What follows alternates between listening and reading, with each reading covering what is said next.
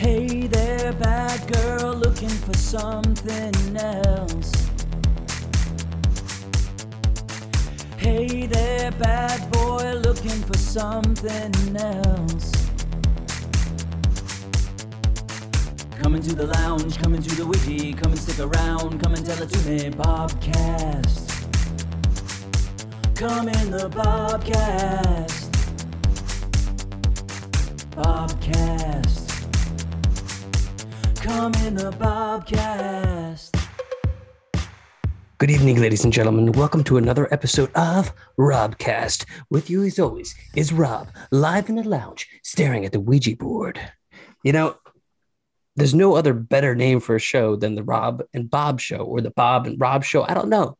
But I was thinking, like, to myself, there's never been, like, a sitcom about, like, two guys with the same names, but, like, you know, like, two different personalities, right? But Bob and Rob, you know what I mean? Like, we, we're daunted with the choice. Who do we become?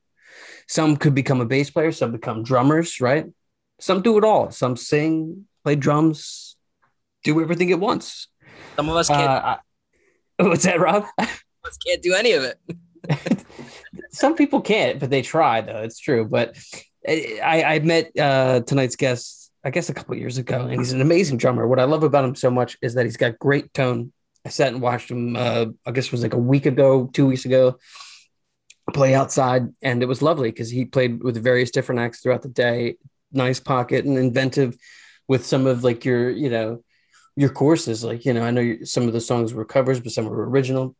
Very nice work. Um, We also went into this this this great chat, and I want to start things off tonight by continuing that chat because it's appropriate for the musicians who are listening right now, and it goes into the age old, age old debate of whether or not you should be wearing shorts on stage. And Rob, you were wearing jeans, if I'm not mistaken, that day, and it was like ninety degrees out.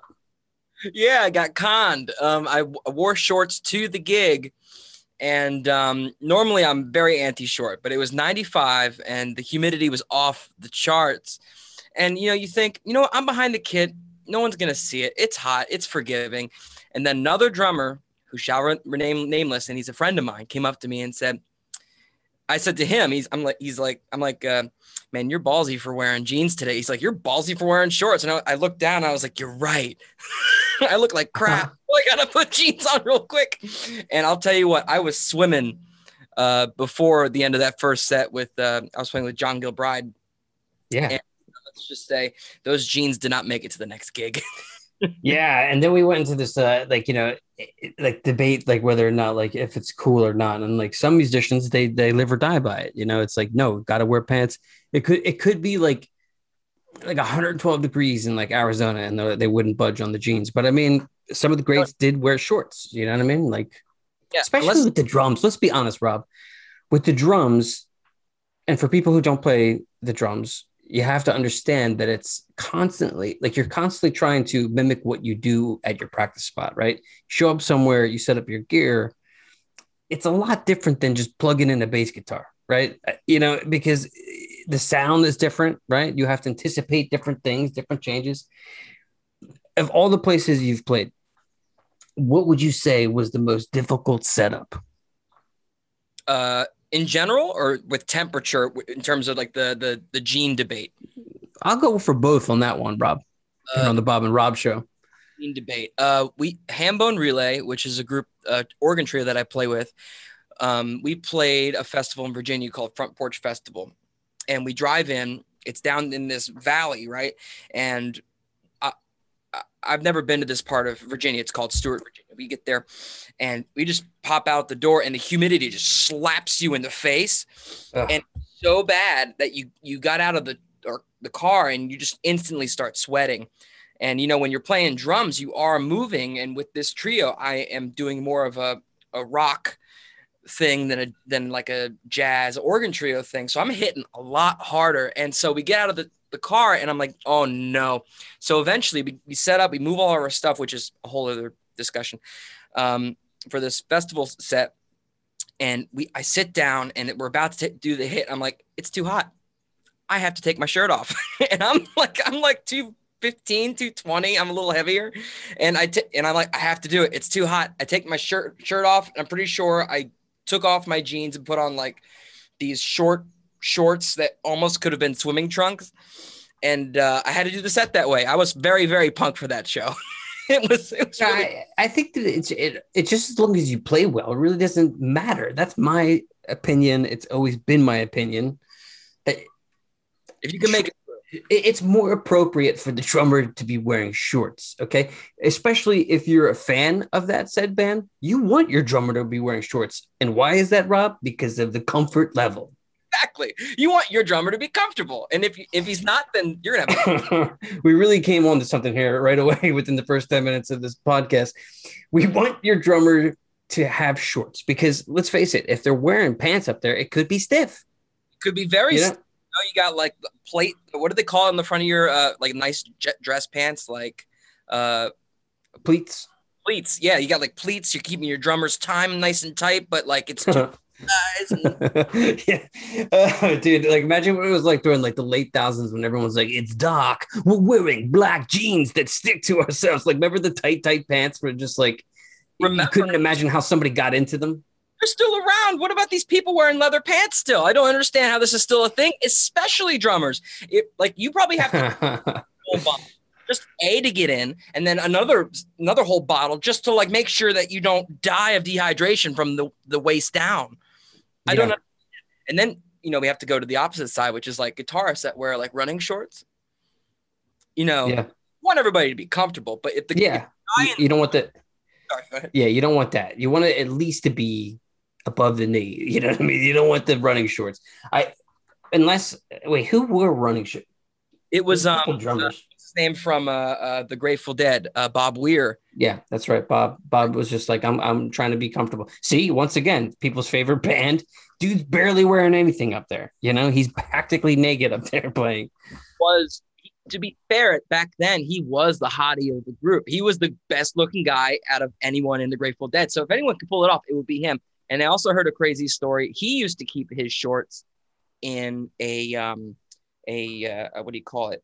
Like in in a bunch of ice in like a cooler. So that when he went wow. on, oh, that's genius. On, and then he'd be nice and cool for the whole set, and just like ingenious, but still questionable. That's a lot of thigh to the whole festival. We we talk. I mean, like towards the end of my my musical career, I was definitely was you know bringing change of underwear, like because in the time, like I remember just this one specific evening. It was at the World Cafe Live after the show, and it was upstairs, and you're mingling with all your friends at the bar. You're feeling great, but you're you're just soaked from like the waist down, and it's just so uncomfortable. Oh, it's the worst. And then you know, on top of that, and you you and I did mention this before in this other conversation that no one will ever be able to hear, but like uh, venues that have showers in the green room, that should be mandatory. I. You know, because if you're like a bass player or even a band, let's say like a punk band or like a rock band that actually jumps around the stage and, you know, not shoegazing, yeah. you want to shower before you meet your fans or like even just to mingle. It's going to be the yeah. smelling room if your guys are all smelly and stuff. Unless you're wearing jeans that are so tight you can't take them off. Well, then, you know, you're S O L. I got nothing for you. But I mean. yeah, I mean, like, you know, it, it's wild to think. Um, Like my mind's just like going off right now because I'm trying to think of all the drummer. I mean, like, I mean, Dave Grohl always wore shorts. In fact, he talks about it once in a documentary, just being like, I can't drum with pants. And then I think Bonham wore uh, shorts on stage, right? Definitely cut off jean shorts. You know, that's but it, those guys. It's so badass. It can be cursed in this podcast. Oh, you can say whatever you want on this. We don't, you know, you're in the free country of B O B right now and R O B here on. What is this, episode three oh seven, I think? Yeah, yeah, three oh seven. Last episode ever. Um, But, like, if there's one guy that can pull it off, well, there are a few guys, but, like, I give Bonzo the clear. Like, you can yeah. definitely – you're hitting, like, that bass drum, like, triplets and doubles just, like, super hard. He's crazy, crazy good, man. You know, and so eff- he's so crazy, crazy good in an effortlessly type way, the way, like, when you watch him play. Maybe it's just the illusion of, like, him – like he always would set up on the floor. Like he wouldn't be up on the big drum riser, you know, he'd like to be down with the band, you know, and something about that, you know what I mean? Like, I mean the aesthetic, the aesthetic of it. And also too, the way that it, I guess it would sound on stage, like, you know, like for a band to really be good, it has to sound good on stage. So, I mean, at, at some point they must have made the decision, like, we got to keep John down on the floor, you know, can't put him up there, you know, like, it must have been a mess. You know what I mean? They were like, well, you know, they're probably, because I, if I, if I'm correct, that Madison Square Garden documentary, they, the, John's on the floor. Um, I don't have that fact in front of me. I, I think so, but you my know, assistant quit. Let me, let me, my assistant didn't give me that info. Um, but I, you know what? I could see that, because like those guys, those old school rock, rock heads, like, mm-hmm. wanted to feel the drums like next to them. You know, when you have those risers and you, you know, the band starts to like become further and further away, you lose that energy that you would get next to each other. You know, that's why yeah. intimate shows are way better, because you can feel everyone and everyone playing. Like, for example, you play bass. When when I can feel the actual amplifier of the bass player, like uh, shaking my seat, I play better. Yeah, you know, it's it's so true, right? Like, why is it that like you? It's such a weird thing that a human needs another human to sound better, because I agree with that one hundred percent. Like, soon as somebody clicks, you you automatically can also do things that you couldn't on your own, as far as rhythmic patterns and stuff like that. You know what I mean? Like the natural. Plus, it's just chemistry, really.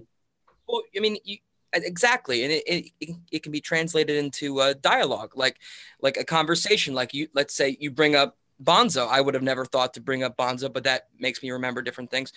Same thing with a musical conversation. Like you could bring up a rhythm that I was not even thinking about in my vocabulary. Then all of a sudden you're on a freight train to somewhere else. You know, it's mm-hmm. the same aesthetic.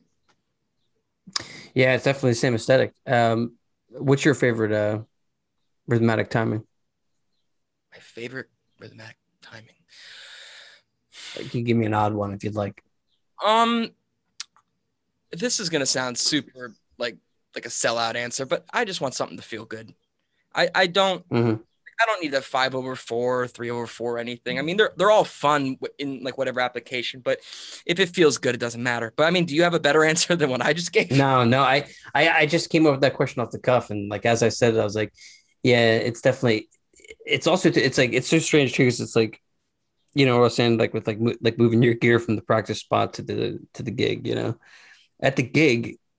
That that's the part, like also too, like as a drummer too, it's like most of the places, like, you know, you play as you're coming up, you don't really get to use your kit.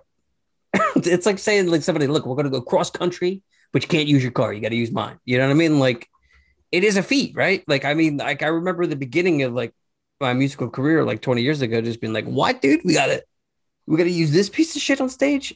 And as a bass player, I also had to encounter that quite a few times. Uh, I played out of like a ninety watt amp one time to like sold out room. Like, thank God the P A guy was good. But what's your horror story? Like, was there ever a moment where you like walked into a club, you're like, how am I going to do this? Break a I've kick had, drum. I've had a few. I've had uh, one time, actually, this is kind of recent. It was my fault. Uh, we'll get back to the backline stuff, but um, first gig back after cr- the coronavirus and COVID, I show up to um, a club with a John Gilbride, and I realized I've forgotten to pack my snare stand. So Ooh. I took this chair and I put it right between my legs and put the snare end on top, and I put my phone and my wallet on either side just to make sure that like the snare could uh, wow. resonate. And it, it kind of worked. And then somebody made a joke like, you know, you should get like IKEA to sponsor you, like be like a sponsor for you when you tour. And I was like, that's brilliant. So I started like putting IKEA in these little Instagram stories, like sponsor me IKEA. You could, I could have your chair right here. But I, I, I remember this. I remember that's brilliant. And just like tr- trying to get them to respond to me or something. Um, you know, they're a big company. I don't give a crap about a drummer from Philadelphia, but I mean, that's probably the most. It's recent- happened before. Isn't that the definition of viral though? Like when something goes viral, you know, like. They didn't have it right. before, you know? Yeah, absolutely.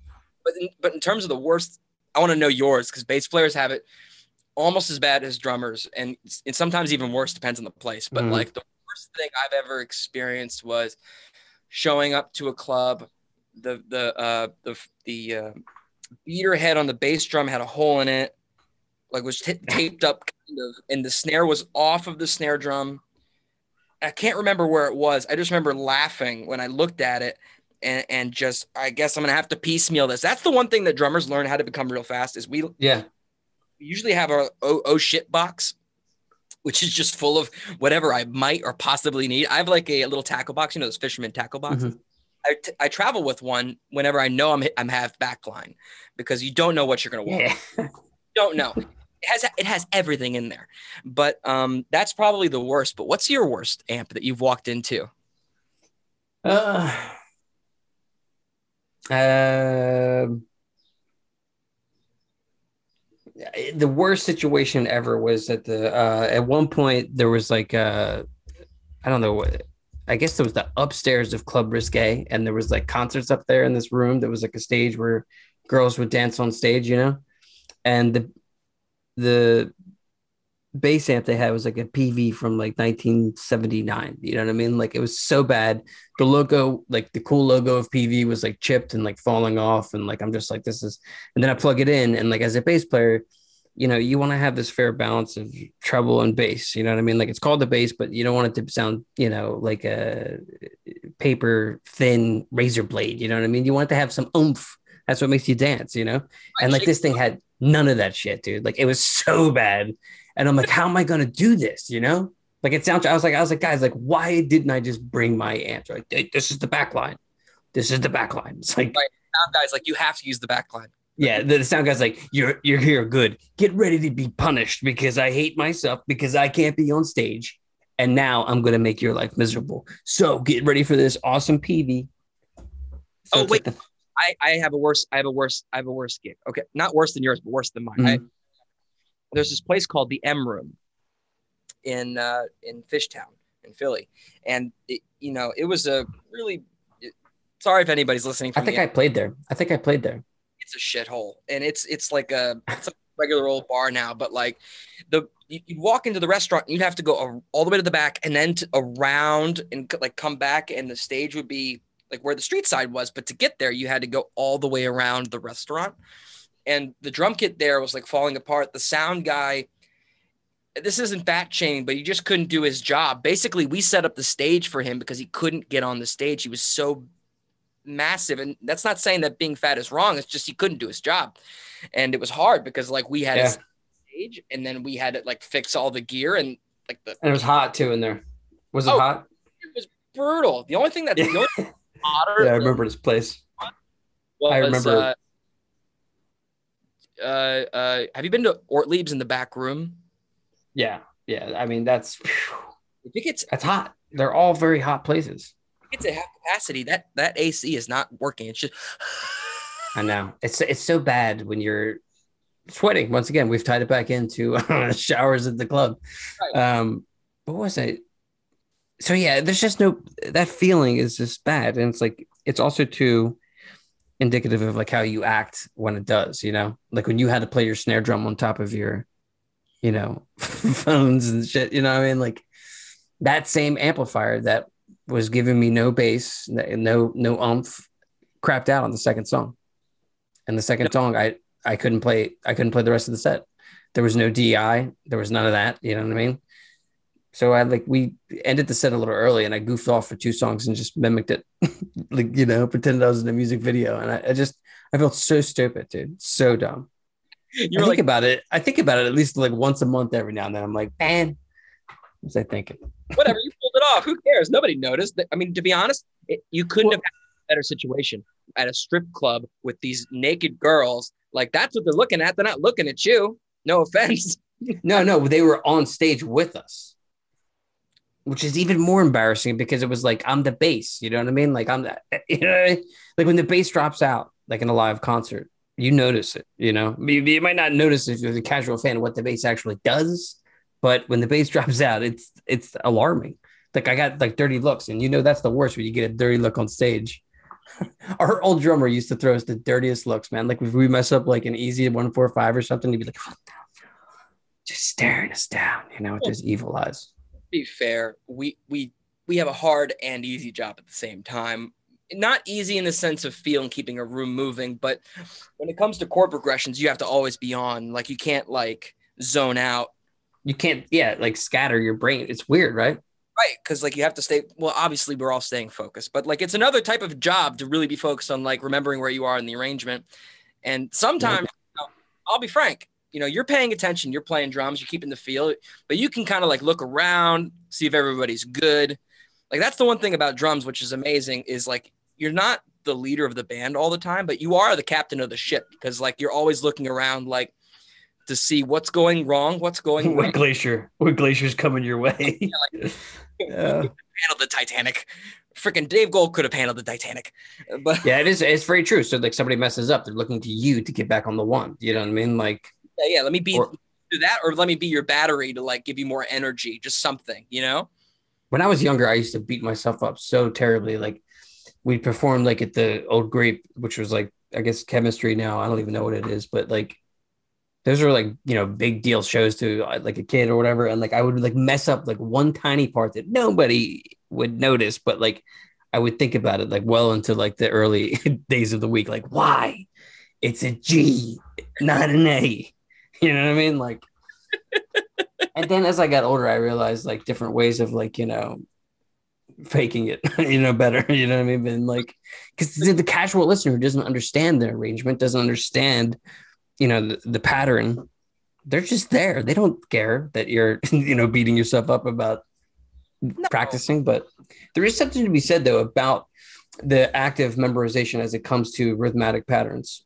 How do you, how do you, do you see it visually in your head? Because I'm a hummer. I don't know if that makes sense to bass players out there or, or drummers, but I'm sure it does. But like when the song is going, I'm humming along to it, like in my mouth. I always have like stick of gum too, so I could be like fresh. Dave Grohl secret right there.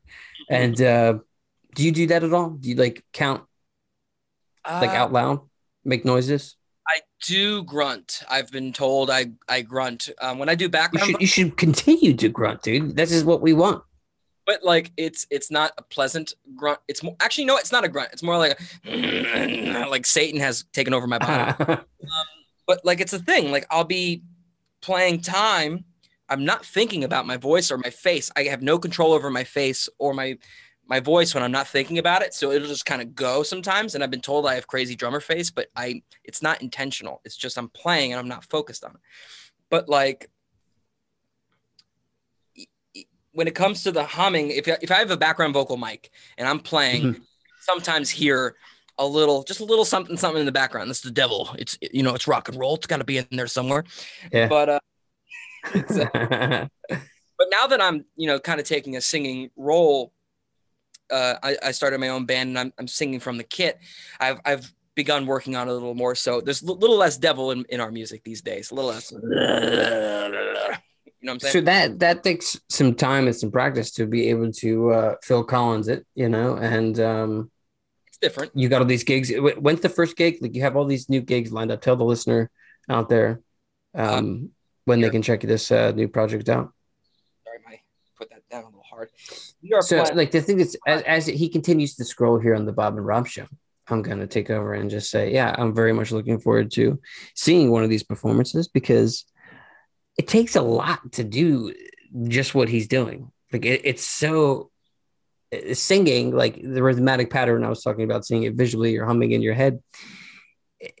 Singing is like something that doesn't necessarily happen in those patterns because harmonies and melodies can flow over, you know, like the, you know what I'm saying? Like, I don't think of singing the same, like a harmony or a melody, obviously it's got to be on the one, right? But rhythmically, there's so many different things you can do with the lyric, you know what I mean? Change it and stuff like that. But now we're back. Rob's has information about these gigs. You like that? How I just wander for a moment? Well, hold on. Bobcast. Let's, let's hop back on it with the Rob and Bob show. Um, When it comes to like doing melodies on the drums, I, I think they're very connected. I think that's uh, that's a misnomer. So like if I'm playing like a groove, you know, like uh, here's a, gr a great example. Uh, do you know Dave Matthews Band? Yes. Um, he's like an example of a guy that can kind of flow over, like there'll be a rhythm that the band is doing. But a lot of music like the band or if mm-hmm. like um, maybe even the Foo Fighters or different things like that. The, the rhythm of the melody is built into the drums, whether the drummer has decided it or the, the, the front man wanted it. It's usually built in. You know what I mean? So yeah. uh, pull up uh, with Nirvana. Uh, I mean, like, for instance, like In Bloom. I mean, like the guitar, the lyrics, like everything goes, you know, synonymous, right? Is that what you're trying to say? I mean, sort of. So like as, as an example, so like a bass drum is the big drum on the floor. It's like boom, boom for anybody who doesn't know. Mm-hmm. Drums are or what each drum is. So that drum I can accentuate a certain lyric with that kick drum. So like, um, uh, I'm trying to think of, oh, here, you know the song, We Will Rock You.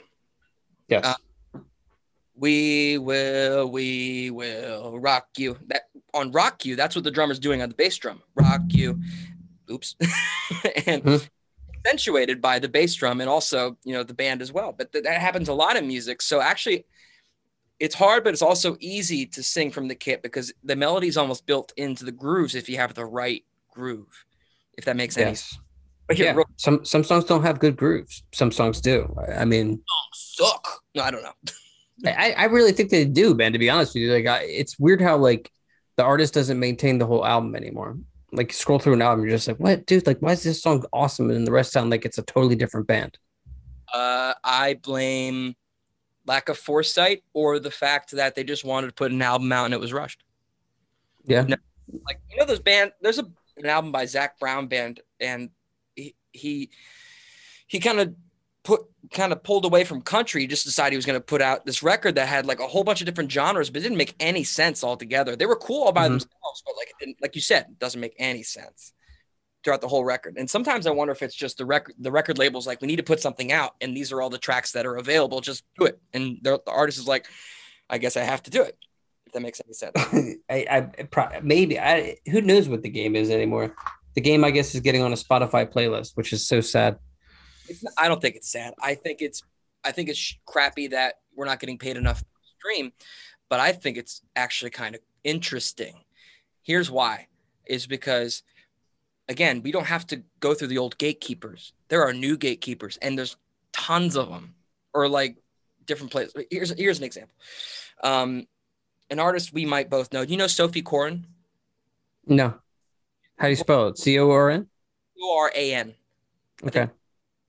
Uh, but she's a great singer and keyboardist, and just came mm-hmm. out with a bunch of singles. And like she, you can go to Spotify. Spotify and on usually on a Spotify playlist it'll have a username created by such and such. It'll either say like Spotify or oh the collaborative sp- playlist that you, is what you're talking about? No, it's it's usually curated by someone. They can be like small playlists with like one hundred mm-hmm. followers, one thousand followers, things like that. Mm-hmm. But you can find the same people on Instagram or TikTok or one of those and like D M them, make a relationship, and you have an in on all of their playlists if the music fits. I think that, that's so creepy, dude. I don't know if that's for me. I'm too old. I'm too old, dude. It creeps me out, dude. It's like, hey, let me peek into your family life and see what your kid looks like. You know what I mean? Like, do you like Nirvana? Like, I, it's weird, right? Like, I just like what I was trying. My point of view, though, is like saying like Spotify is like this thing where artists have to like get on a playlist. It doesn't matter if they're good. You know, it's the same thing. It's like also getting the tape to Mister Big.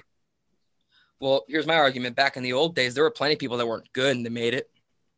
Paris Hilton. Especially if they were from a certain... I know. That's a good point. Yeah. I mean, she had like how many albums? But the, I don't know. But like the shit then is still the shit now. It's the same thing. It's just in a different package. You yeah, know? But it's a package that doesn't pay though. That's the thing that pisses me off. Okay. I mean, like, so you put all this tough, tough work in and Spotify. Like, I don't believe too, like Spotify, when they send you numbers too, it's like, you don't know because you didn't print five hundred copies and send them to the department stores and they come back and say, oh, we're at zero now. Like, I don't know how many times that song's been played.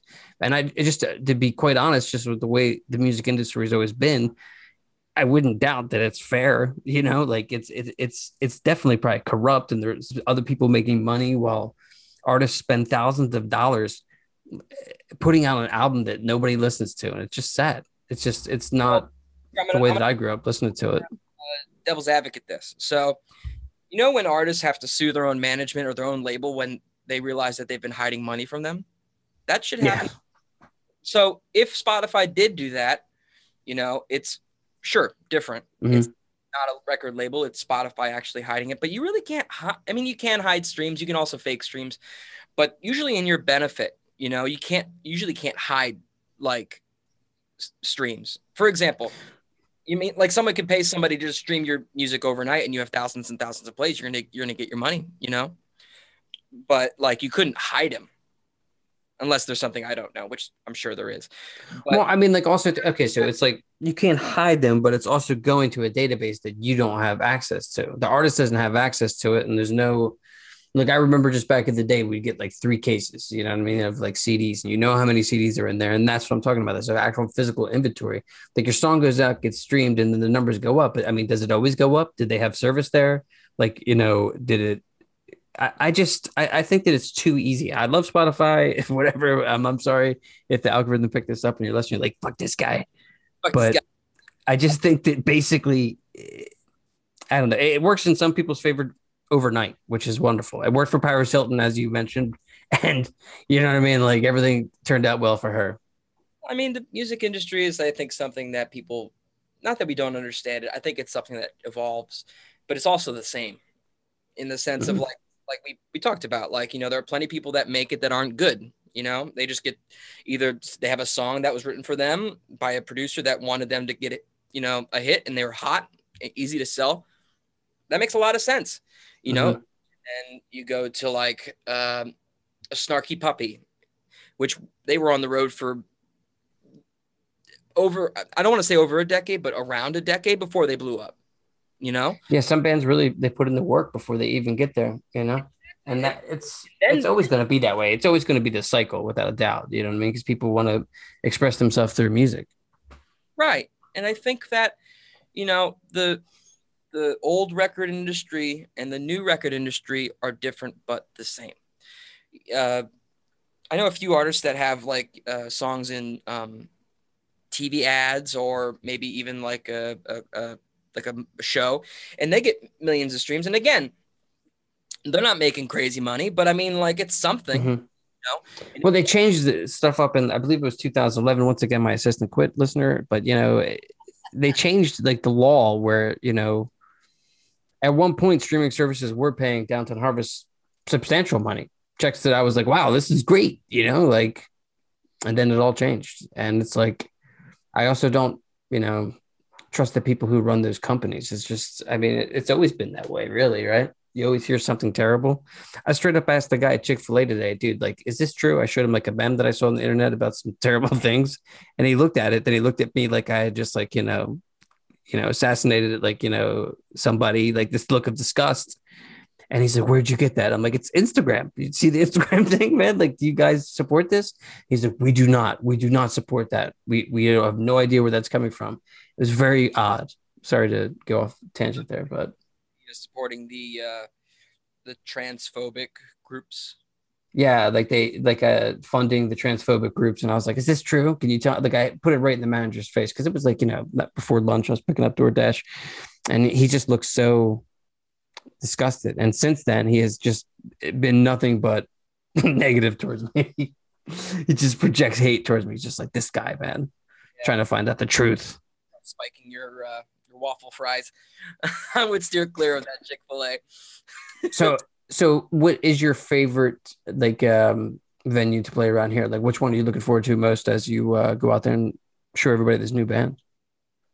Well, here I will answer that, but I want to say one more thing about the streaming stuff. Okay, go ahead. Go ahead back. I hope Spotify's listening. Well, I hope they like me at all. Uh, you know, the the consumer mm-hmm. doesn't have a C D player anymore. It's gone. It's over. C D players, tapes, that stuff is over. Vinyl, sure. People are buying vinyl again, which is great. But the average consumer is streaming. You know, there are better platforms than others. You know, um, I hear Tidal pays the best out of all of them. But, you know, unfortunately, until someone creates, I hope I inspire you, listener, to create something that pays the artist a little better. But mm-hmm. until something comes out that pays us a little better, and the publishers and the writers, you know, right now it's the devil you know. I know, it's true. It's the the reality you were born into. And it is wild, though. I mean, it's just, I just wish there was more things in favor for the artist, to be honest with you. You know, it's just a shame that it's always a different battle that everybody's fighting at the same time. It seems to be heard. And it's like, I wish there was technology where you could just be heard. You could just live like, boom, here's a button. And you could just play to like five thousand people who tune in. Wouldn't that be wonderful? You know what I mean? Like, and also play like, like imagine like you and I could just virtually, like we're doing this Zoom thing. Like, why couldn't we be virtually in the room together jamming out right now? Like it's, it's not far-fetched anymore, you know? think we're uh, closer and closer to every day. I do. I think I think we're going to get there within the next couple of years, especially after the pandemic. But people want to be together. Yeah. Um, anyway, in terms of venues, when they venues open up, mm-hmm. we can get a room together. Um, I would love to play with this new group. I would love to play Johnny Brenda's, which I never have. Um, mm-hmm. Just just by, you know, whatever chance. I want to play Johnny Brenda's with this group. The music is kind of like Americana meets folk. Um, my voice is not, I, I I'm not a Your bell- voice is sexy. Very sweet. But I, you know, it's a very Americana bass, very acoustic guitar, drums, electric guitar and bass, and sometimes organ and stuff. But it, that's what I want. I want to play Johnny Brenda's. Have you ever played there? No, I never did. We were never um, invited to come there. Played everywhere else but there. But I've seen shows there, and I was like, wow, this stage is great. Uh, nice back room, nice green room, good food too. Awesome place. Did you see those concerts they did on the roof during the pandemic? Uh, I I did. I saw. Uh, I guess it was the guys from Doctor Dog on the roof. That's or, cool. Guys from Doctor Dog. Did you? What'd you see? I didn't see anything. I saw from the internet. The first band I saw before I saw you guys perform two weeks ago was this band in Myrtle Beach that just sucked. It'll be nice. Dude, I hadn't heard live music in forever, and I walk up in this bar, and, and like I was gonna get my kid to use the bathroom and stuff like that, and like I say, oh, I think I drum kit, you know, and uh, he got up there, and it was just bad, it's just bad timing, bad cover song, bad singer, so bad.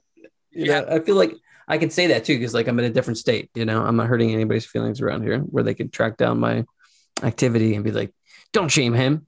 Nope. Did you have the thought that was like? Uh... Is this what it was? Is this what live music was?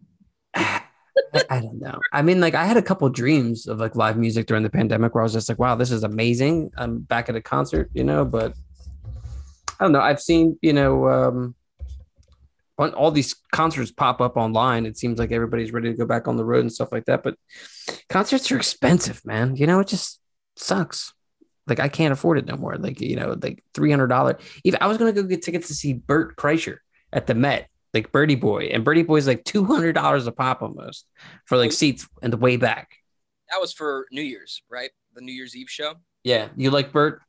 I love Bert. I follow all of his stuff. Two Bears, One Cave. Um, yeah, I love Two Bears, One Cave, man. It's good. The the one with Stevo. I know it's not with Segura, but I love the one with Stevo. It cracked me up because like Bert like takes the lead, kind of. Bert's nuts, dude. He's so nuts. His rationale. But you know what? He's so entertaining. You can't, it's like, it's not a car crash, but it's close. It's just watch. What is he going to do? It's hard not to watch. But he, that's he has to stop drinking though. Like he has to, like he's got the blood pressure problem. He's got all the, you know what I mean? And it's like, he rationalizes sometimes too, because he want, he thinks people want him to be drunk. They just want him to be funny. They don't want him to be drunk. And it's just, you know, sad.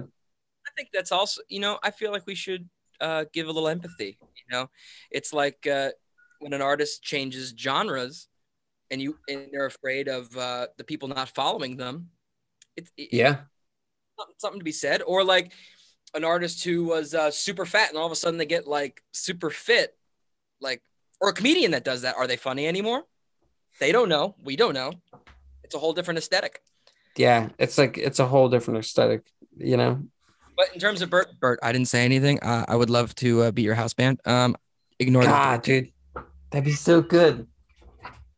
Um, ignore. So, so one time, Bert like has like Bert's got bad teeth, right? And like I have like a dental story that I related to very much when he went into detail about his. Like I've had. Your dental story.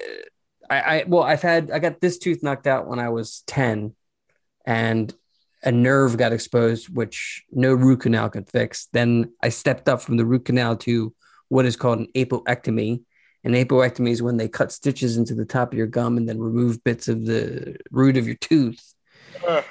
Yeah, it wasn't a good story. I've talked about it many times on the show. Listeners probably like, God, here we go again. Tell them about the weekend where you did uh, Vicodin and uh, you know codeine for the first time and thought this was wonderful. And that was your first time on pills. And that was the, the thing that got you on a path towards the destruction. But then later in life, you got off them. Yeah, that's what happened. But I, it, it, my tooth has always been a problem just because of pain in my face. But Birdie Boy talked about it, and I tweeted him, and uh, I believe he quoted my tweet and tweeted back, calling me a chomper champ.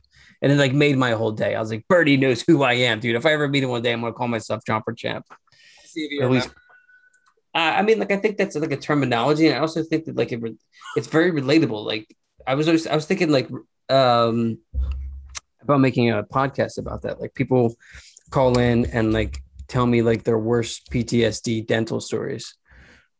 It's like almost like group for people who are like, you know, drug addicts or alcoholics, like, but for people who've had dental P T S D, really, you know? I love it. I think you should, uh, dental hijinks, like dental hygienist. Do you want to help me host it? Do you no. have any dental issues? Uh, the only thing I've got is I've got a, um, a, what do you call it? A, um, what's the, the tooth, the teeth that are in the very back you got to get removed? Uh, uh, wisdom teeth. Wisdom teeth. I got one wisdom tooth that like popped out, and that means I have to get them all removed.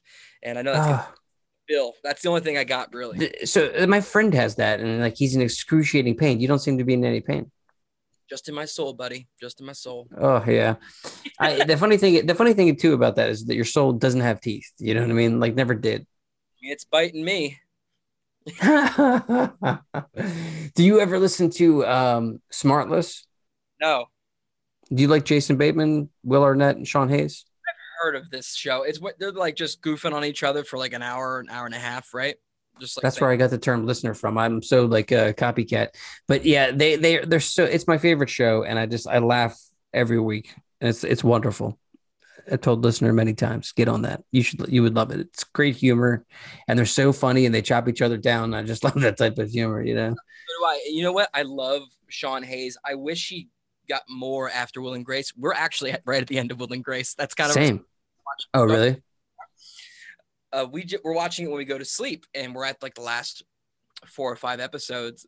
And Sean Hayes is just amazing. He's amazing. Yeah. So I, I, I think I know the answer why. Like he, he just banked off that. Like that show was wildly popular, and he doesn't have to work anymore, which is awesome. He just, he talks a lot about his life on the show, like with his boyfriend and like, you know, like uh, his house is so big that he doesn't even know where Scotty is sometimes for days. Like Scotty's missing. But yeah, it's a great show. I, I love it. And Bateman, Bateman's hysterical because he's so self-deprecating, and Will Arnett just jumps on him each week. But the premise is, is each week somebody invites a guest on. They don't know who it is, you know? Oh, I, I would like it. to do that. I would like to have people call in anonymous, like anonymously, and like tell me like their secrets. If that's something you'd like, drop me a message down below, please. I mean, what? Hold on, here's the question: can you hear their voice, or is it going to be like a um a? Scenery? No, it's like you had to have to change their voice totally, right? Hello. like, you know, yeah. I think that could work. I think you got something there. I, but it's been replicated before. Like there's a thing called the Apology Line, uh, which is a wonderful podcast you can listen to about a guy in the late nineteen seventies, early eighties that started a one eight hundred number called one eight hundred apology. And people would call in and apologize for terrible things they did. And eventually led to like people claiming to be serial killers. I don't want any of that shit, dude, because I people know who I am and where I live, dude. I don't want that, man.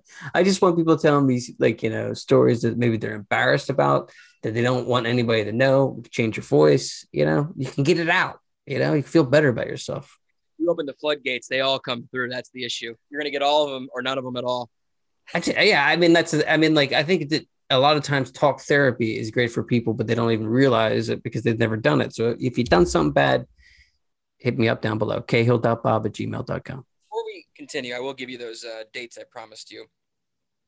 On uh, June twenty-sixth, Reading Distilling Company, the Rob Tate Band will be playing from seven to ten. And then on July, July, on July second, um, we'll also we'll be playing in Lansdale for their first Friday. It's the first first Friday of the year uh, since the pandemic. So we'll be starting that off. So, you know, uh, that's we'll really be, cool. We'll be that terrible band that you heard, but in Lansdale on July second. No, man, I, I wish I could. The, the guy had the dopest kit too, the dopest drum kit. I'm like, this is gonna be awesome. Oh, but see, that's that's that's the giveaway. There's always two giveaways. One, the gear is so nice and pristine that you know this guy sucks. See, or, I don't know. I've only been playing like through the pandemic, seriously. So I don't know enough about parts yet to like, but I, I see what you mean though. Yeah. Cause it was a D W, like, you know, leather skin look. It was a, a beautiful looking device, but you know what I mean? Like you can usually, he tell. also, he played with multi-rods and I don't mind multi-rods, but there's a specific way you got to do it. You know what I mean? Like, you mean the hot rods with the, the red tape? Yeah. The hot rods. Yeah. Um, If you're playing outside with those, I don't think you know what you're... Well, I shouldn't say that. I take it back. If you're going for a certain aesthetic, they work. But for the band, though, it didn't work, though. You know what I mean? Like, it wasn't... The band didn't match that. It was just really odd. I was like, I gotta go. I wonder so if... Someone's gotta use the bathroom. Loud in it, their rehearsal space that they told him that he could only play with hot rods. And then when they got outside, he, he just... he had to play was with yeah. hot rods. Yeah. That's the worst, too. Have you ever been told, hey... do us a favor, can you just turn yourself down like you're like a volume like control? Oh, more times than I, I care to admit. Um, I'm a loud drummer usually. Um, yeah, I- but that's what I like about you. You're a loud drummer, but that's what makes it feel good. You know what I mean? So I imagine like people coming up with like, can you just, you know, and like your self-esteem, like you just hit like a song, you feel so good, your self-esteem's feeling awesome. And then someone comes up like, just a smidge, turn it down just a smidge. You're a little bit too loud. Definitely happened, and uh, I'm definitely guilty of just do, getting. I don't know if bass players get through this, which is you get so involved in your body, like you want to emote more force instead of listening. Yes, to what you're actually producing. Um, so like, I guess, do you feel that like when you pluck the strings, you want to like really pull and like get the physicality of it instead of like the tone? Yeah, I, well, it's also too. It's like yeah, it's the with. playing it here and practicing at home. So like, I want to do it when I'm playing live though. There's something different about playing in front of people that changes your performance. Really. I don't, I, I don't know how to describe it really, unless you're, you've done it a couple of times, you know, but like, I know what you mean though. Pulling that, like, yeah, like, well, I would switch back and forth between bass and pick. I love doing it so much. I would like hold the pick in my, like, you know, between the thumb and then use the middle finger. Yeah. It was great times. Oh, in between the, the middle finger. Sometimes, yeah, like, oh no, I would have it, let me think now. I would know, I have the ring finger and the thumb holding the pick while I had my one and my two, index finger and middle finger playing, yeah. Okay. And then I just switch back and forth, like, you know, like for like a couple songs, because I always felt that the bass shouldn't be limited towards a one type of feel for the verse and chorus, if and especially for some bridges, like some, you know, funky bridges, you can't just sound like you're, you know, it's hard to explain.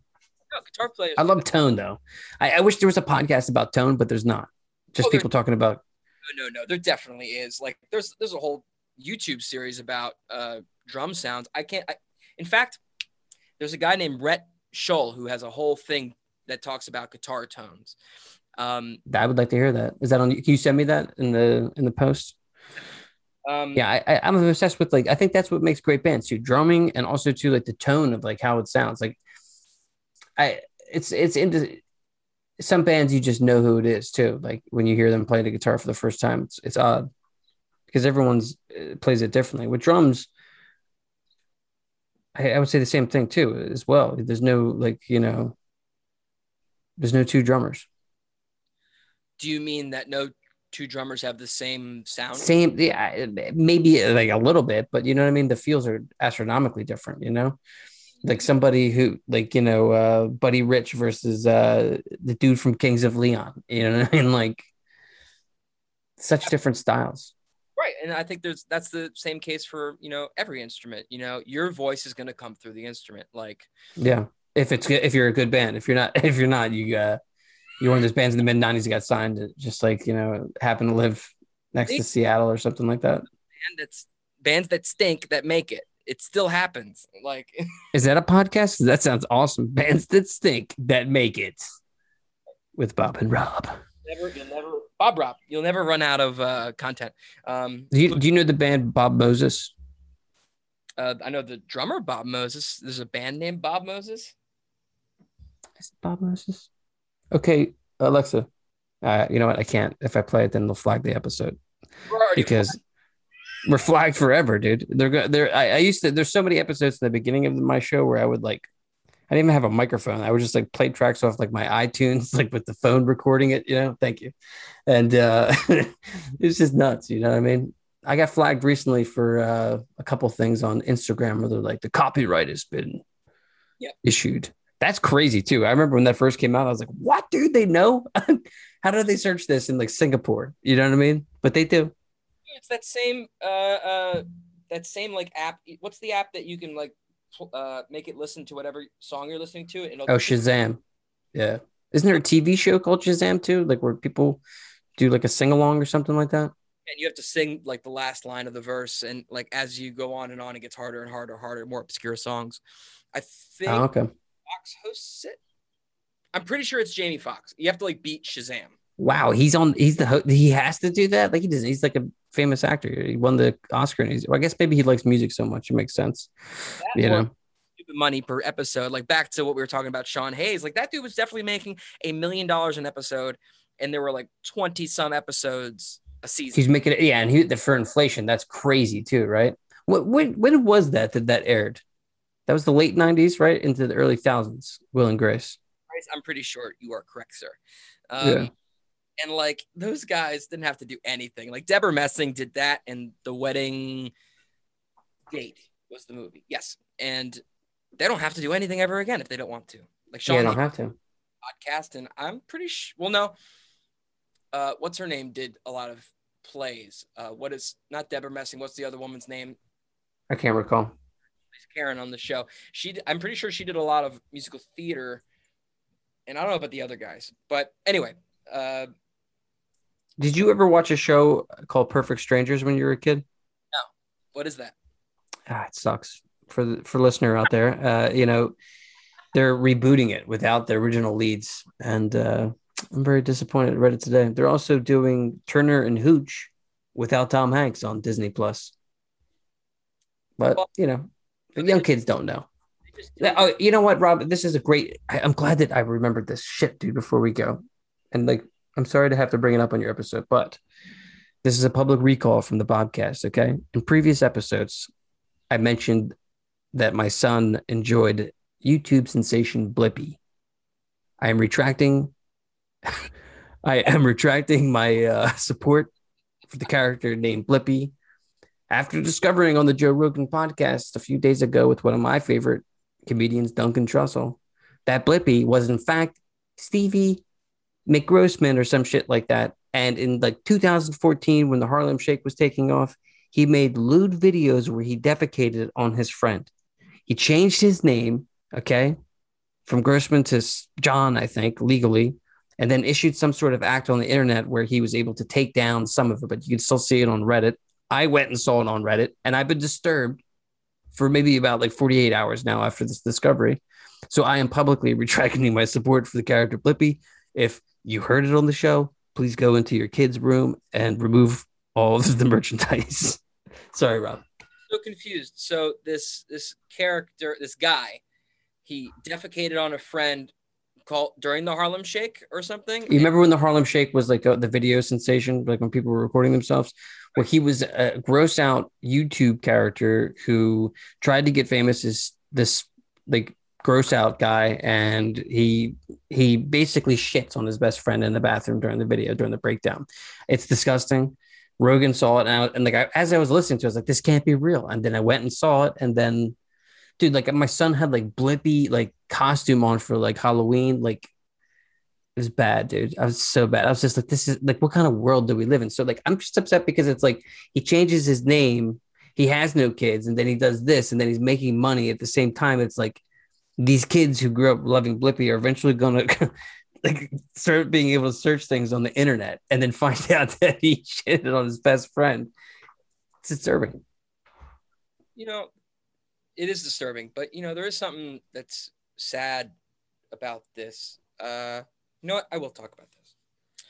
In two thousand sixteen, yeah, sixteen, I got a D U I. I hit a uh, a parked car, and I was drunk behind the wheel. And you know, I got put into a uh, holding for twenty-four hours, and I was almost in a cell for the whole weekend. I got the last judge, the last case of the night, so I was able to get out, but I missed a gig. But if I had hit, this comes back around, I promise. If I had hit somebody or killed somebody, um, that would be on my record forever. I would still be in jail for, you know, involuntary manslaughter or manslaughter. And you know, I'd get out in like twenty years. And maybe it's because I went through that. I look at something like that, you know, he was defecating on his best friend, which is fucked up and weird. Um, but haven't we all done something that we really, really, really, really regret? And I'm not saying, I'm not giving this guy just a That's pack. The podcast that we're pitching right now, right? If you've done something bad, call in and tell us. Right. But he's this guy's getting straight up canceled, it sounds like. No, no, he didn't get canceled. That's the crazy thing. This came out, the, the news came out in two thousand nineteen, and he's continued to produce YouTube videos and make money and didn't get canceled. But like, it's just odd. Like, not having, changing the name. I, I get what you mean about redemption. And I believe that redemption is a very large part of life, without a doubt. But I just, the whole kid thing is just weird. Like, the kids are going to look this up and see him shitting on his best friend. It's just, it's not right. Like, you chose that profession, shitting on people. You should probably stick with it. You can't make the jump to, like, you know, priest or like uh, kid star. I'm not calling him because he uh, was shitting on his friend. It was because of a career of shitting on his best friend. Yeah. So he, he had this like whole alternate personality where like he made this YouTuber character up apparently, which was born in like a, I don't even want to go into the details because it's so foul and like just strange, but he made Turd Boy videos. He made a whole bunch of other videos that are out there too as well, which I didn't care to see because I feel like I've been duped because like we loved Blippi, you know what I mean? And like he shit on me per- per- per- perversely, you know? Happened multiple times then. Okay. So that, maybe it's a little different, but you know. And he filmed it himself. It wasn't like somebody was like, hey, like, like, like they were filming him in secret. Like he produced the video and he ate something in particular to make it look as, as extravagant as it was. But I mean, like forgiveness though. I want you to continue to talk about that though. So, I mean, like, first off, thank you for sharing that, you know, um, not everybody talks about their, you know, oh, the D U I. I can talk about that stuff. I've been sober for a year and a half, not to be a downer, but like it's it's been a, a game changer in many ways. Uh, I've yeah. realized things about my personality. I um sometimes I get very uncomfortable in social situations and I'll I desperately want to drink just to relieve relieve that.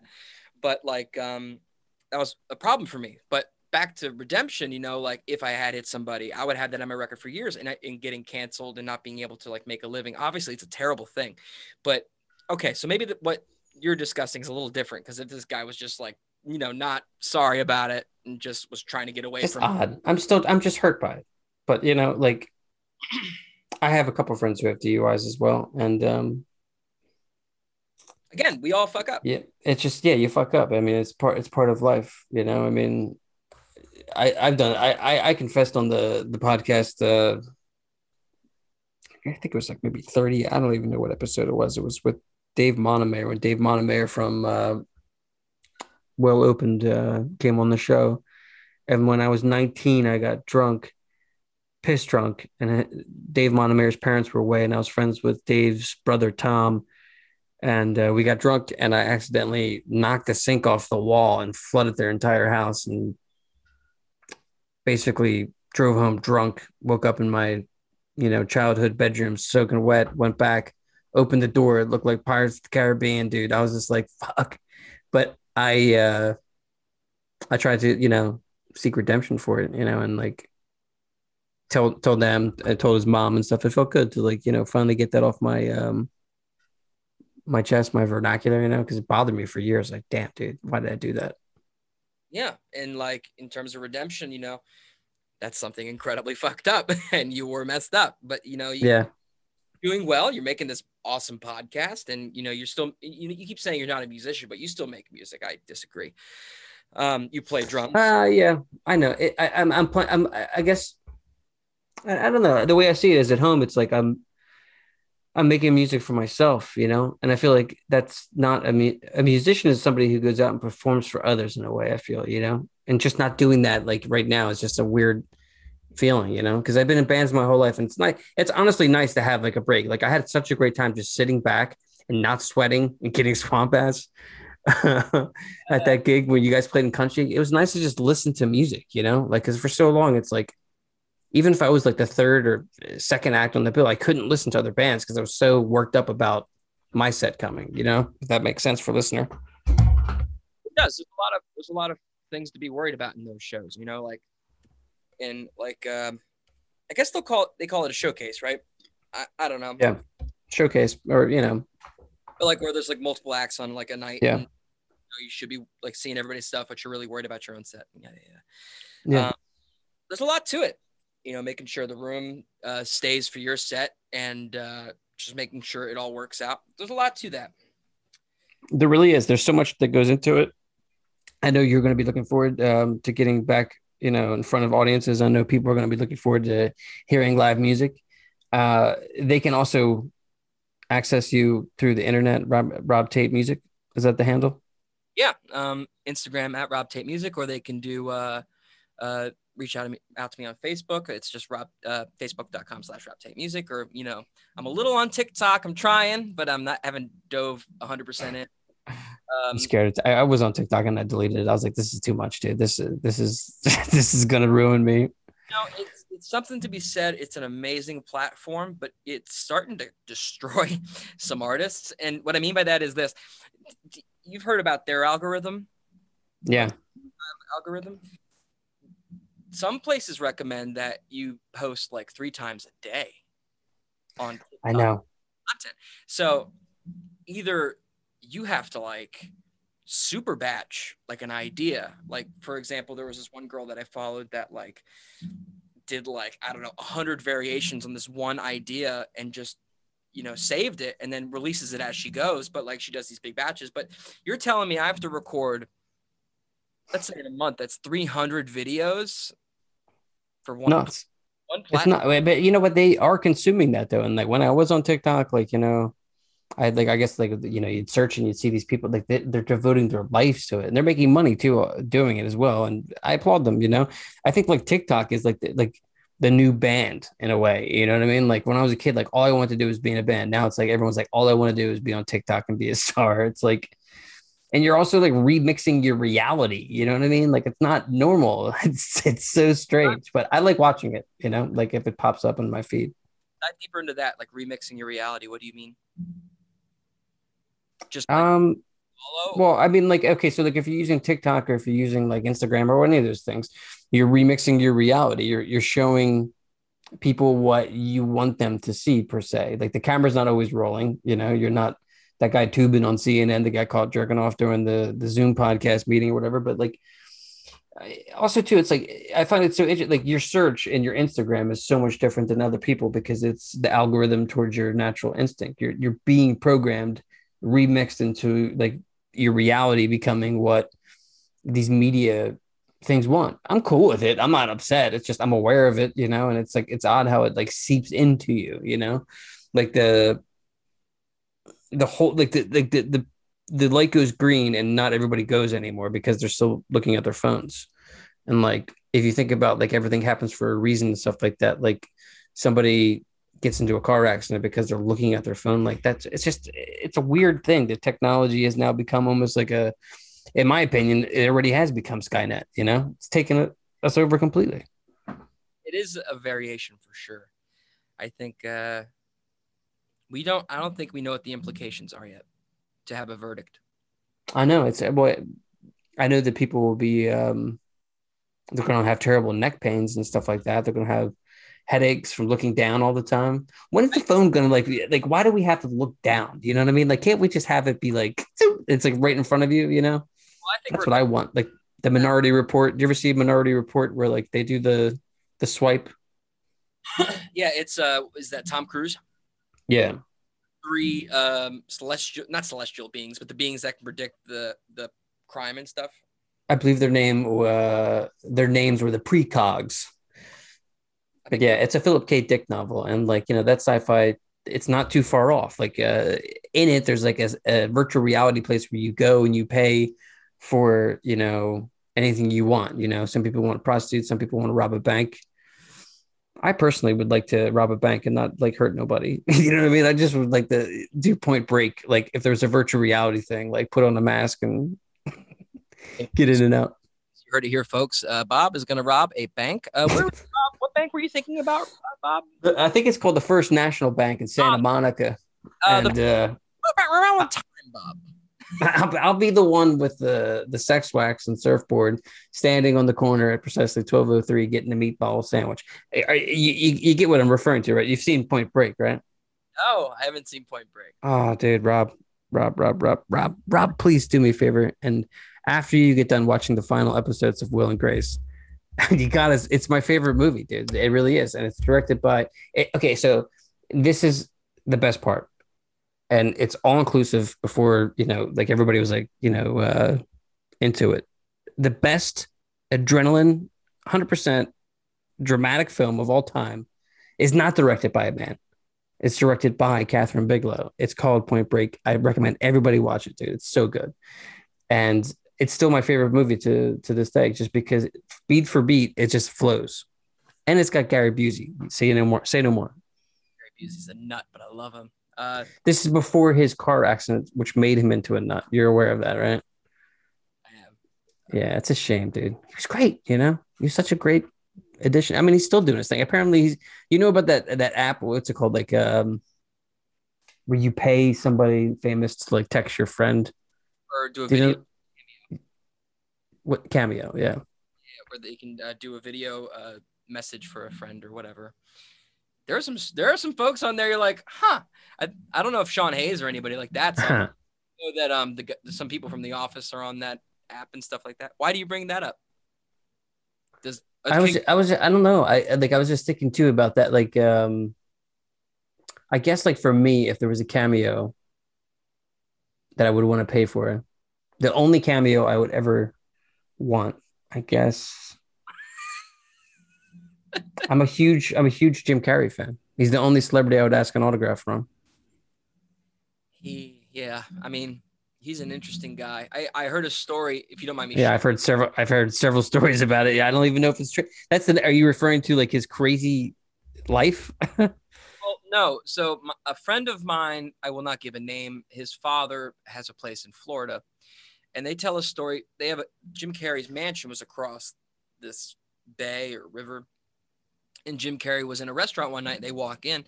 Jim Carrey was sitting in by, by himself. And he was sitting and he was cleaning the silverware that were like opposite him and like all the plates and everything. He was sitting by himself, but he was cleaning everything. He was super like O C D and strange. And his hair was all messed up and stuff. Maybe he was having a bad day. I don't know. But I think he might be. I like where he, what he talks about on the, or discusses on the internet and stuff, like his stances. But I don't, he might be off his rocker. I don't know. I tend to gravitate towards people who are off their rocker. It's weird. Like I, they come to find me. Like there's a, a couple crazy people like who have always, they just like gravitate towards, it's like I'm their center of gravity and they come towards me. And like, um, I don't know, something about Jim, like I relate to just because he too is somebody who I guess is seeking redemption. Like he's had some bad shit happen to him. You know, I think his girlfriend died from drugs that he, she got from him. You know what I mean? I think this was a, like a good podcast because the moral is, you know, we should forgive people, even if they shit on their best friend doing a Harlem Shake video. Like, it's just, it's that simple, you know?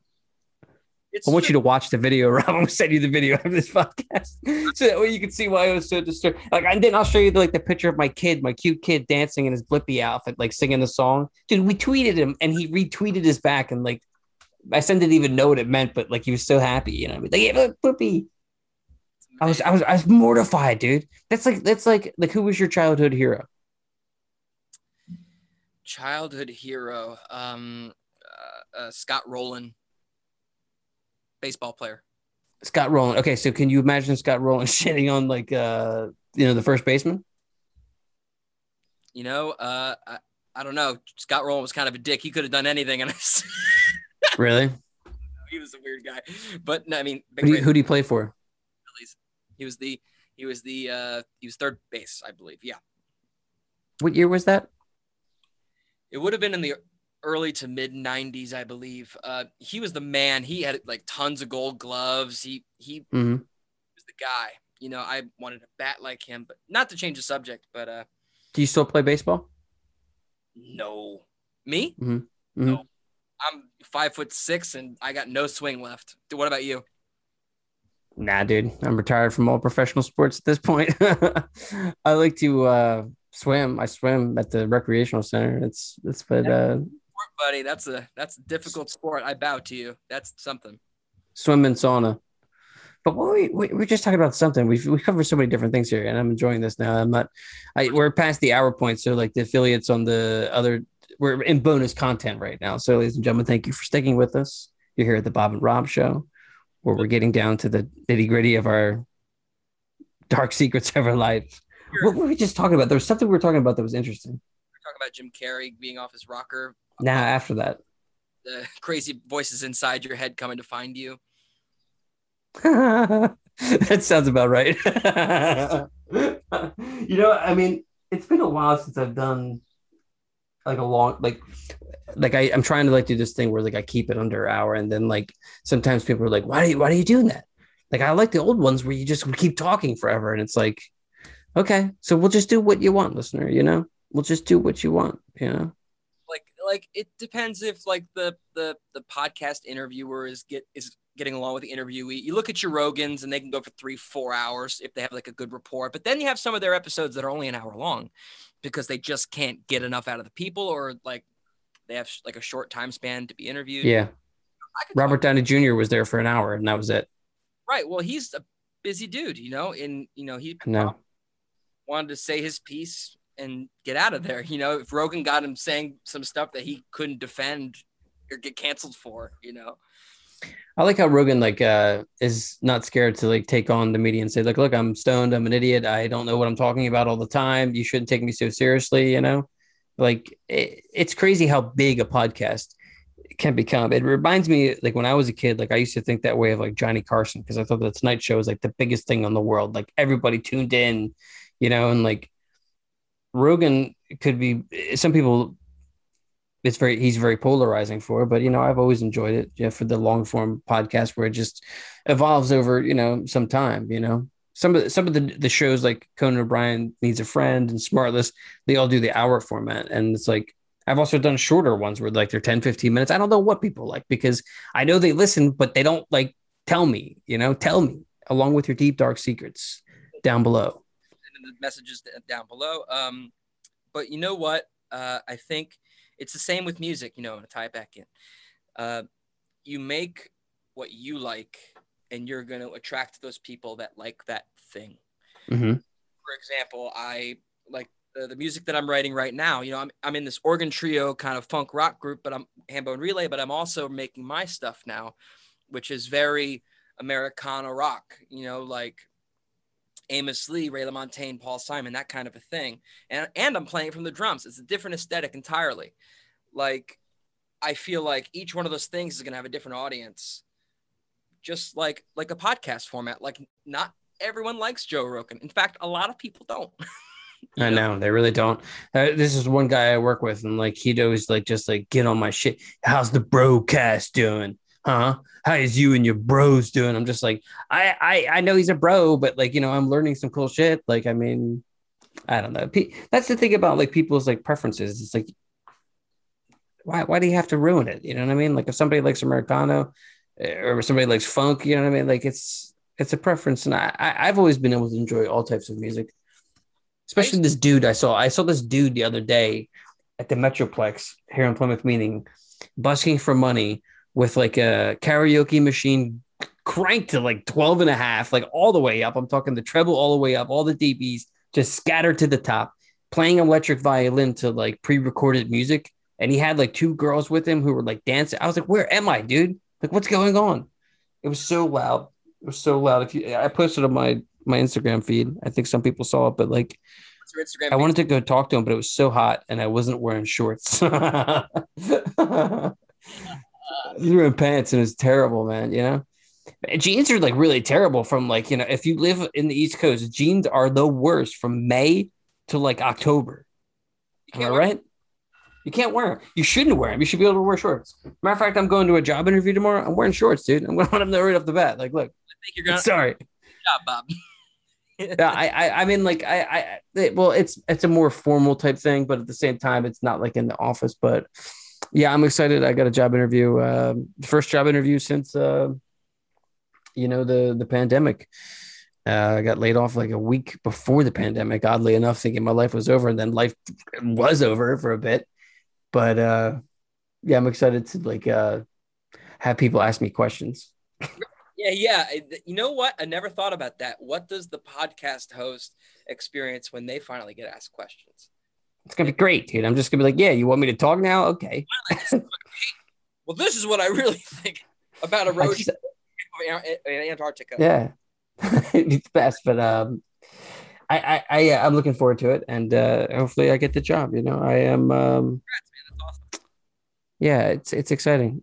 I'm uh, kind of nervous, to be honest. Like uh, all, you know, since we're confessing here, I've worked ten ninety-nine by my by myself for a whole year. I really liked it, and I'm kind of scared to get back in the the cesspool with people. You know, it's like a lot of times. Like I've had so many jobs. I've had some jobs that are wonderful, and all it takes is one person to just mess up the vibe, dude, and just it's not a good place. You know, and it's like. It's one thing about the pandemic that I don't think many people are talking about, but I'm going to talk about it as I close this episode because I just got text from my wife saying it's bedtime for my son. I'm scared to go back out there sometimes. I'm, I I have anxiety, and that's why I do the podcast. I think to like work through my anxieties, but like going to public places and working with people who are just not vibing at all with you is like prison to me in my mind. Like I just can't deal with it sometimes. I'm just like, ugh. Like my old bosses, my old job, like hated me because basically I I had shined in other areas of the job that he didn't, you know, and like he took it out on me and like I could, I felt bad, you know, it's like, I can't stand that shit. If you're somebody out there who feels that way, it's you're, you're self-projecting. It's I'm not, other people don't feel that way. It's just you, you know? Right. Well, that doesn't matter, you know, in, in the long run, you know, just focus on your shit. And, and yeah, that's all you got to do. With people you have to, and then if you, it really becomes a problem, you just pull them aside, be like, I get like we're not vibing, here's my template. I did I did I actually he yeah we'll have to get you know what I'm gonna have to tell everybody the story because okay so it got to the point where basically he he was like uh so jealous that like he would like verbally assault me at work, you know what I mean, and like make snide remarks uh about my appearance. Like he, he just, he, he was jealous. Somebody with jealousy, you know, likes to, uh, you know, with power too, is just the worst. And at one time he mentioned something about my wife, and that's when I lost it. And I flipped out, dude, like in his office, and like told him that I'm tired of being Mister Nice Guy. And if you ever see anything like that about my wife, like I'm done with this fucking job, and you're going to have to do all the workload, you know, like stop treating me like a piece of shit, dude. I'm not here for your job. I'm just trying to get my own piece. You know what I mean? And like, it got heated, you know, and it didn't have to be that way. But a lot of times I think if you allow people to walk all over you and not say something, it becomes worse inside internally. So yeah, I'm scared. Well, I'm hoping to like everybody is the moral of the story. Well, Take this, take this with a grain of salt, but you know what? You're a you're a grown ass adult. I feel like you'll be able to handle yourself in any situation you get yourself into. I hope so. I hope so.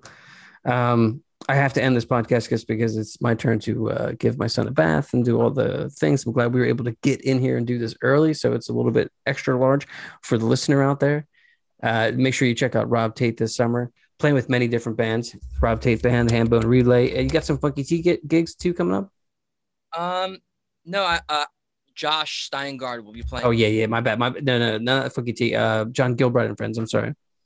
Well, yeah, well, John will be doing some stuff, and uh, uh, Hambone Relay is doing a two-week run in September, and I believe um, I'm going to be doing a few more things before the year is out, but twenty twenty-two is going to be especially busy. Uh, you know, nothing to announce. I'm just – I have high hopes. And Okay, uh, cool. And uh, I'm looking forward to expanding on this new project that – you know, you guys can come see on June twenty-sixth at Reading Distilling, or July second at um, Land at Round Guys Brewing Company in Lansdale. Be outside. I love it. I love it. Did I tell you I like your glasses too? Before we go, oh, thank you very much. These are my blue light glasses because I can't see anymore with these with like laptops. I had a pair. I had a pair of blue light glasses and I broke them. And you know what? I think after tonight's podcast, I may visit the old Amazon store. I'll do it. I got these ones. Oh, I got the box right here. Sorry, listeners. Oh, send, send, me, send me the link. I don't care. Here, we'll give some free advertising. Mad Eyes. Mad Eyes. Okay, I'll check that out. Did you get that from their website or did you get it on uh, Amazon? Uh, Look at that. Look at us shopping here at the end of the episode, ladies and gentlemen. Anyway, uh, my name, my name's my name's Bob, and that's been Rob. The Bob and Rob Show will continue. Uh, check us out online, Spotify. You know, do whatever you can. But my name's Bob, and this has been another episode of Bobcast. Thank you for having me. Peace.